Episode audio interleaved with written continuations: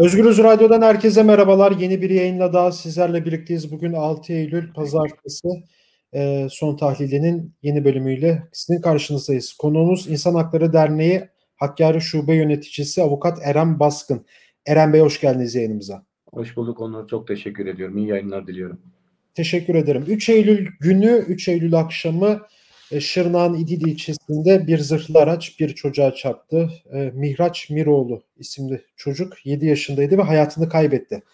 Şimdi bugün bunu konuşacağız. Bu zırhlı araç çarpması sonucu hayatını kaybeden insanları konuşacağız. Yine basına yansıyan verilere göre 2008'den bugüne kadar 92 zırhlı araç çarpma olayı gerçekleşti.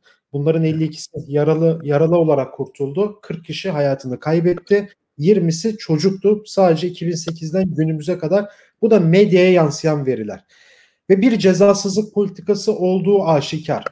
Nereden banlıyoruz? Çünkü zırhlı aracı kullanan kimse ceza almıyor. Yine bugün yani 3 gün önce Miraç Miroğlu'na çarpması sonucu ölümüne sebep olan zırhlı araç kullanan polis 3 gün sonra bugün ifadesi alındı ve serbest bırakıldı. Bu da cezasız politikasının olduğunun en somut göstergesi. Biraz bugün bunları konuşacağız Eren Baskın'la birlikte. Eren Hocam tekrar hoş geldiniz. Hoş bulduk. Çok sağ olun. Kötü bir olay.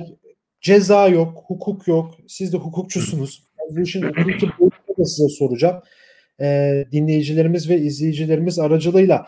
Yani bugün Miraç Miroğlu'nun ölümüne sebep olan zırhlı aracı kullanan polis ifadeyi bugün gitti. Üç gün sonra gitti ve serbest bırakıldı. Bu size şaşırttı. Evet, Şimdi tabii ki bölgedeki son dönemlerde yapmış olduğumuz çalışmalar göz önüne alınırsa kesinlikle şaşırmadım. Hatta böyle olabileceğini de çok ama çok öncesinden biliyorduk. Hatta bu olay olmadan önce de bir polisin herhangi bir konu e, ya da bir polisin, bir yetkinin, bir kolluk kuvvetinin böyle bir olay e, içerisinde sonrasında eğer gözaltına alınırsa mutlaka bırakılacağını biliyoruz. Bundan sonra da böyle olacak. Ama işte e, bugün de biraz üstüne konuşmak isterim ki bazı konularda eğer e, biraz söylemlerimizi ve yapacağımız eylemselliklere genel bir tablo üzerinden bakarsak bu kadar kolay serbest bırakılmayacaklardır ya da bırakılamayacaklardır.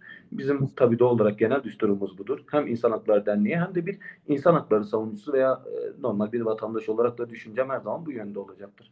Şimdi bizim bölgemizde maalesef özellikle mesela e, Doğu ve Güneydoğu'daki Kürt illerinde, Kürt toplumunun olduğu yerlerde e, bir Kürt'ün e, yaşamı gibi ölümü de aslında bir politik yani politik bir durum içinde e, cereyan ediyor.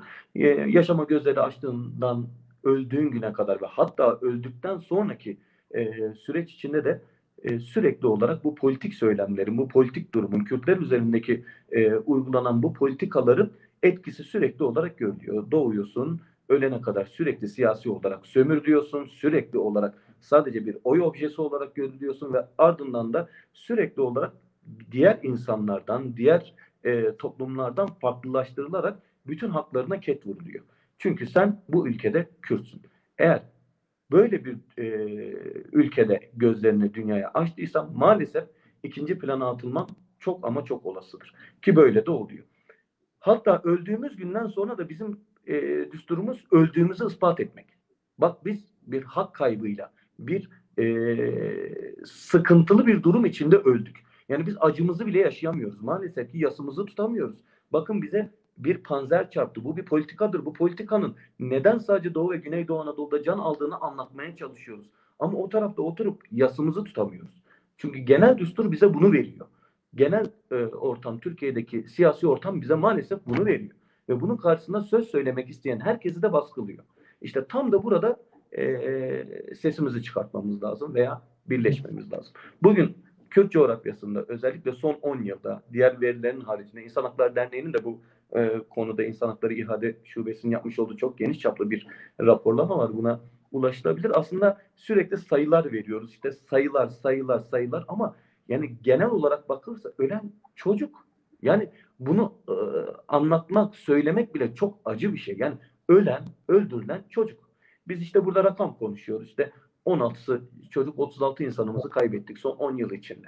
Bu insanlar sadece bu tabi zırhlı araç çarpmasına bağlı olarak diğer verileri de göz önüne bulundurursak ya da en Yüksek. baştan anlatmaya çalışacağım şey olan politika yani Doğu ve Güneydoğu'daki Kürt coğrafyasındaki bu uygulanan politikanın bize vermiş olduğu e, bizim üzerimizde inşa etmeye çalıştığı bu baskı ortamında acaba kaç kişi öldü?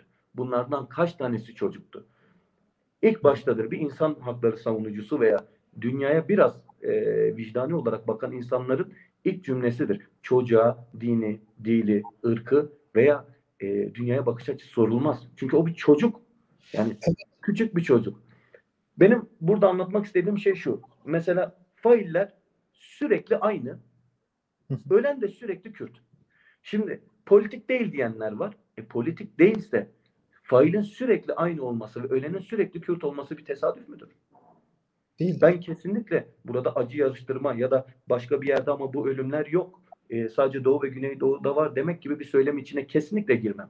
Çünkü bu da bizim temel düsturumuz değil. Ama bunları da e, göz önüne alınca acaba insanların içinde bir soru işareti oluşmayacak mı? Ya da oluşmamalı mı?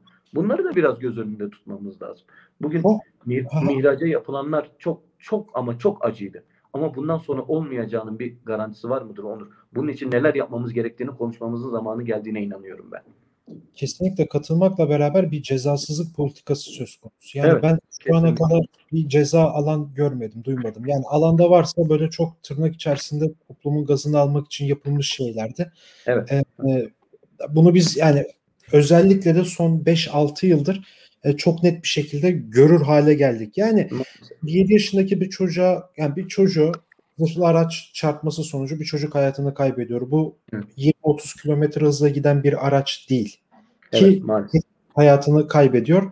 3 gün sonra ifadeye çağrılıyor. Yani 3 gün sonra.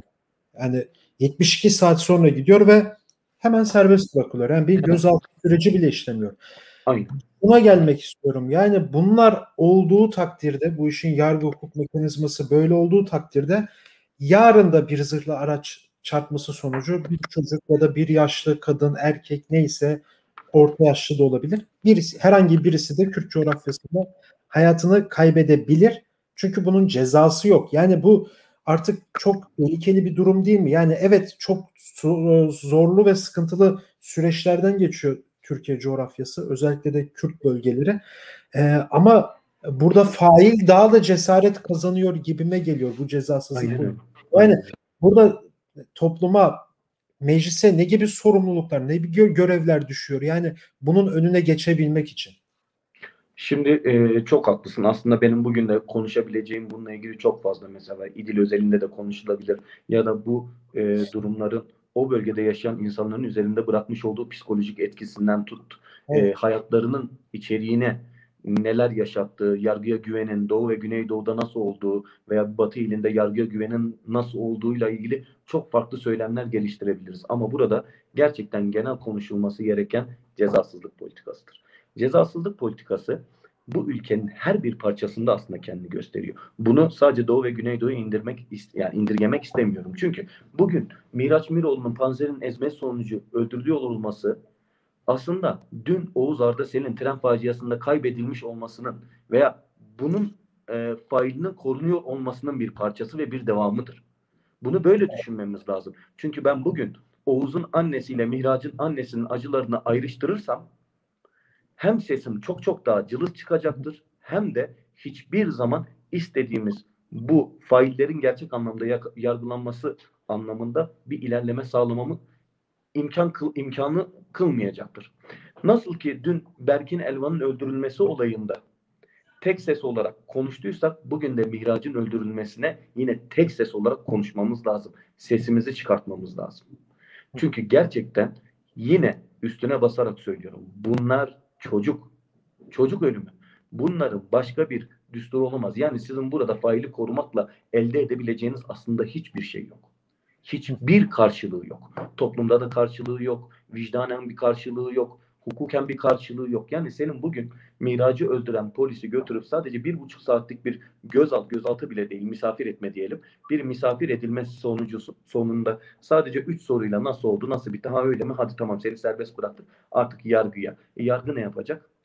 Bir kazaydı, tamam böyle böyle böyle bir hükmün açıklanmasının geri bırakılması e, herhangi bir farklı bir ceza olmadan evine gönderecek ve oturacak. Biz bunu sadece çocuk ölümlerinde değil, yani farklı yerlerde de görüyoruz. Dün e, Sürvi İnce davasında e, Sülbi İnce'yi 30 metreden görerek bir kadın olduğunu bilmesine rağmen ben onu e, örgüt üyesi sandım deyip göğsünden vuran polis ya ben öyle sandım deyip bu ülkede sadece 3 yıl 2 ay ceza aldı ve cezaevine girmeden devam etti. Şu an askerlik görevine devam ediyor.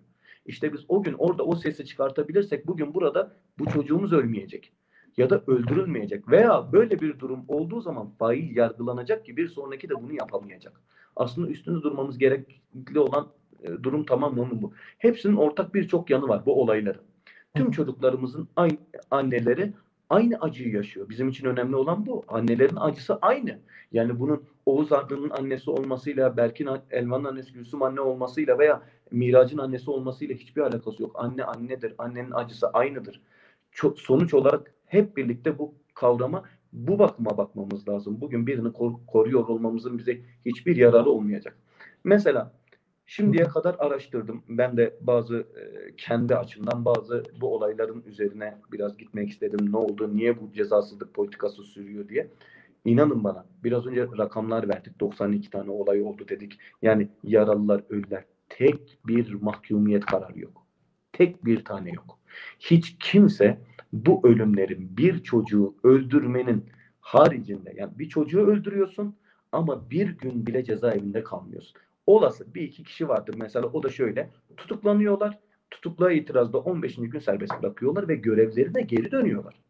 Önemli olan bir ayrı. Olan bu. Evet göreve geri dönülmesi bir yerden. Aynen. Hiçbir sıkıntı yok. Diyor ki sen görevine de geri dön. Zaten yargı devam edecek. Bu da ortalama 5 yıl sürecek. Bu 5 yıllık süre sarfında bundan sonraki süreç için eğer konuşuyor olacaksak bu insanlar 5 yıl sonra da dediğim gibi hükmün açıklanmasının geri bırakılması 2 yılın altında alabilecekleri bir ceza e, devlet memurluğu yapabilmesinin önüne geçebilecek bir durum olmadığı için aynen de görevlerine devam edecekler. Şimdi biz bunların örneklerini maalesef çok yaşıyoruz. Yani bir mahkumiyet kararı yok. Hukuk yok. Gerçekten tüm gerçekliklere rağmen devlet karanlık yüzüyle bu kendisini gayet güzel gösteriyor mahkeme salonlarında. Buna ben şöyle düşünüyorum. Yani gerçekten aslında beni çok güzel bir şey cümle ama şöyle düşünelim. Birisi geliyor vuruyor.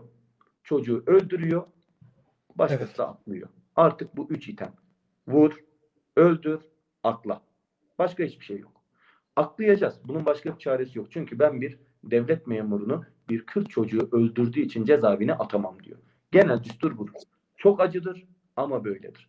Ben tabii e, daha da e, devam etmek isterim. Mesela buna şöyle de. Bu sadece bir yöntem. Dediğim gibi biraz önce de söyledim. Zırhlı aracın çarpması bir yöntem. Mesela 3 yıl önce burada Hakkari'nin Şemdinli ilçesinde hatta Şemdinli'ye bağlı Derecik beldesinde Vedat Ekinci isimli bir e, genç öldürüldü. Sınır hattında evinin kendi tarlasının içinde sınır hattında 200 metreden sırtından vurularak öldürüldü bu çocuk. Hatta e, yine çok ama çok ilgiyle takip ettiğim, çokça fazla da hassasiyetini evlerine gittiğim, oturduğum, onlardan bununla ilgili e, çalışmalar yapmak istediğimi de söyledim. Ama o zamanlar çok güzel tepkiler alamadık o taraftan da. E, çocuk buradaki bir siyasi partinin, iktidar partisinin flamalarıyla veya şeyleriyle fotoğrafları ortaya çıktı. Ben bu bakıma da işte bakın sonuç olarak evet bir çocuk Kürt olabilir ama her türlü düşünceye sahip olabilir ama 16 yaşında bir çocuktu. Bakın 3 yıl sonra bu çocuğun vücudundan çıkartılan mermi parçası kaybedildi. Mermi parçasını bulamıyoruz. Yani şu an faili bulamıyoruz. 21 askerin silahlarına el konuldu. Ve bu silahların bir tanesinden ateş edildi. O 21 silahın içinden ateş edilmişti. Ama şu an o mermi kaybedildiği için bu soruşturma maalesef kapanmak durumunda. Mermi Şimdi, de yok, fail de yok. Mermi yoksa fail yoktur. Yani bir maalesef. çocuk kendi evinin önünde öldürüldü ve fail bulunamıyor. Şimdi buna bizim bütün insanlarımızın ortak olarak bir ses çıkartması gerekiyor. Bunun yanlış olduğunu mutlaka insanlar görmesi lazım. Yoksa bu süreçten sonra nasıl ki Doğu ve Güneydoğu'da hiç kimsenin can güvenliği yoksa batıda da olmayacaktır. Çünkü bu ilerleyen bir durumdur. Eğer hukuksuzluk varsa maalesef bu güçlüyle iktidardakiyle diye geri kalanların mücadelesi oluyor. Yani fakir bir işte mesela Murat'ın babası bugün Fettah Tam İnce'nin otelinde olmasaydı bu fail ortaya çıkartılırdı. Kim yaptıysa ortaya çıkartılırdı ama bu bir Türk işçi çocuğun Fettah Tam İnce ile mücadelesidir. ve maalesef aksak yürüyor. Çünkü devlet her zaman güçlü olanı koruyor. İşte bizim burada tam olarak buna bir şart koymamız gerekiyor. Evet. Çok teşekkür ederim programa katıldığınız için bu arada. Ben ben çok teşekkür ederim. Onu daha çok e, konuşabiliyoruz biliyorsun ama genel düstur olarak anlatmak istediğim şeyler e, bunlar. Fail, failler korunduğu sürece maalesef bu ülkenin ne geleceğine dair bir umudumuz olur. Ne de bundan sonra yap, e, hiçbir zaman huzur içinde evimizde oturabiliriz. Bizler de çocuk sahibi olacağız ya da çocuk sahibi olan insanlar var ve maalesef bunlar çok tedirginler. Bunların bizim coğrafyamızdaki karşılıkları maalesef çok sıkıntılı ve artık hiçbir şeye, hiçbir duruma artık insanların güveni yok. Bunların bir karşılığı yek vücut, yekpare olmadığı sürece maalesef insanlar sürekli tedirgin olmaya devam edecekler. Bunun karşısında durmak için de sesimizi yükseltmemiz, sesimizi bunun ayrımı olmadan tek bir e, vücut olarak çıkartmamız gerekmekte.